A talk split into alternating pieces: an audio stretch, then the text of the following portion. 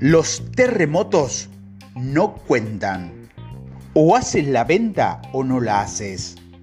Nadie quiere saber por qué has vuelto sin el pedido.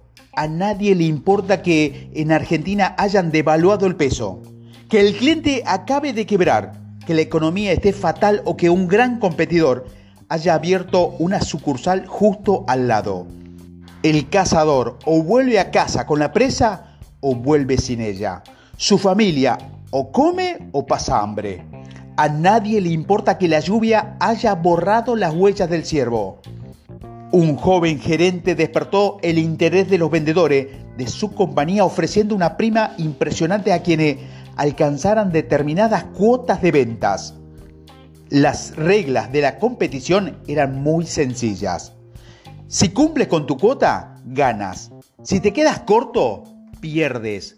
3 semanas antes de que faltaran los premios, hubo un terremoto en Los Ángeles. El departamento de ventas de California quedó muy dañado y tuvo que interrumpir sus actividades. El equipo de ventas de California no cumplió con su cuota. California era el mayor mercado de la compañía. El equipo de ventas de California ejercía una gran influencia. Ese equipo quiso cobrar las primas, pero el gerente le dijo que no. El equipo usó toda su influencia y el poderoso vicepresidente de venta insistió que el gerente le otorgará las primas. El vicepresidente argumentó que el equipo de California había incumplido con la cuota solo porque unos pocos puntos y le pedía que fuera razonable porque después de todo había habido un terremoto. El gerente se mantuvo firme y le dijo: los terremotos no cuentan. Al año siguiente, una terrible inundación en Chicago, inundaciones a lo largo del Mississippi, un apagón en Nueva York, problema en el suministro de gas natural y crisis política en Washington. Al año siguiente, todas las regiones del país cumplieron con su cuota. California quedó la primera y todo el mundo obtuvo una prima. Los triunfadores nunca buscan excusas. Pregunta decisiva número 1. Uno de los 4 acontecimientos inherentes a toda venta es concertar una cita con la persona que toma las decisiones. No habrá pedido a menos que hable con ella. Conseguir una cita con una persona tan ocupada suele resultar difícil. Los que venden por teléfono suelen hacer llamadas preliminares para concertar una conferencia telefónica o una cita. El vendedor de campo sabe que nada puede sustituir al encuentro cara a cara. Haz los deberes. Traduce a dinero la razón por la que el cliente debería hacer negocio contigo. Mándale unas cartas de 4 o 5 frases detallando el beneficio monetario del producto y prometiendo una llamada complementaria. El objetivo de la carta es conseguir que el cliente responda a la llamada. Los buenos clientes nunca pasan por alto una cantidad de dinero que es beneficio y atractivo y se pondrá al teléfono. Cuando estés hablando con él, sugieren una reunión y luego pregúntale si tiene a mano su agenda. Esta pregunta es decisiva porque más del 90% de las ocasiones lleva a la preciada cita.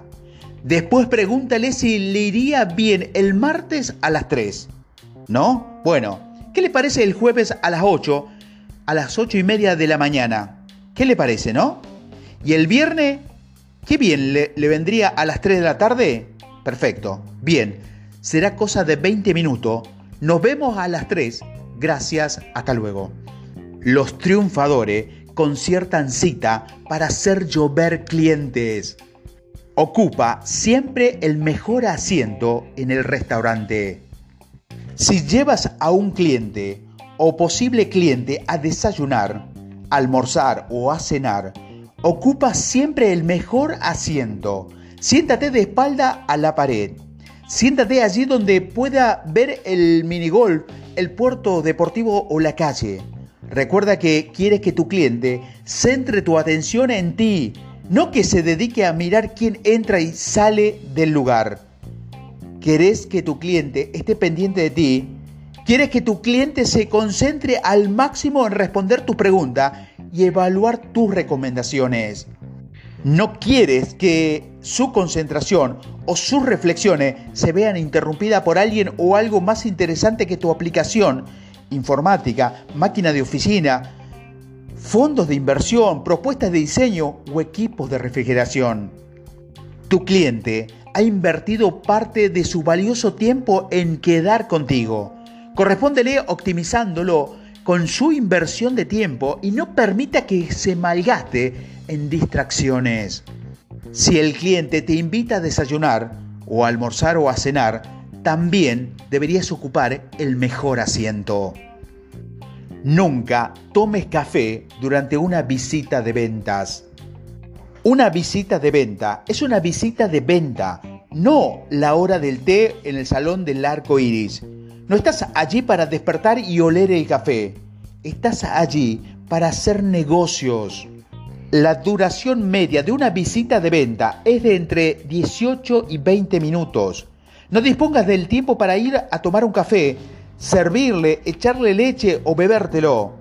Has de maximizar el tiempo y a concentrarte en tu objetivo. Beber café desperdicias el tiempo e interfiere en tu presentación. No puedes tomar nota con una taza de café en la mano. Una visita de ventas había sido planificada con 3 meses de antelación. Concertar la cita con el ocupadísimo responsable de compra de unos periféricos de ordenadores muy caro no resultaba nada fácil. El vendedor y un asesor de su compañía desayunaron juntos para planificar la visita. Cuando le ofrecieron café, el vendedor dijo que nunca tomaba café. El dúo fue recibido por el posible cliente, el director del centro de ordenadores. El cliente tuvo la amabilidad de preguntarle si le apetecía un café. «Oh, me encantaría», dijo el vendedor que nunca tomaba café. Así que fue a la sala de descanso, iniciaron el ritual y acto seguido volvieron al despacho del cliente. Cuando el vendedor fue a dejar su taza sobre la mesa, la puso justo encima de un rotulador y el café se desparramó por toda la mesa. El cliente se apresuró a salvar sus diagramas. Hubo que recurrir a las servilletas de papel. La visita de ventas por fin se reanudó 10 minutos después. Todo parecía ir sobre rueda. El cliente estaba de acuerdo, necesitaba los periféricos y disponía del presupuesto. Llamaron a la puerta y alguien del centro de ordenadores informó nerviosamente al director de que uno de los servidores principales se acababa de colgar. El posible cliente se levantó de un salto y, excusándose educadamente, invitó al vendedor a que le telefoneara dentro de una semana para ver si podía acordar otra cita. Y después el cliente y las ventas salieron por la puerta. El café mató aquella venta. Si el cliente te ofrece un café, di no gracias, pon mano a la obra y no tomes café en el avión o en el coche de camino a una visita de ventas. Una sola taza puede ser mortal.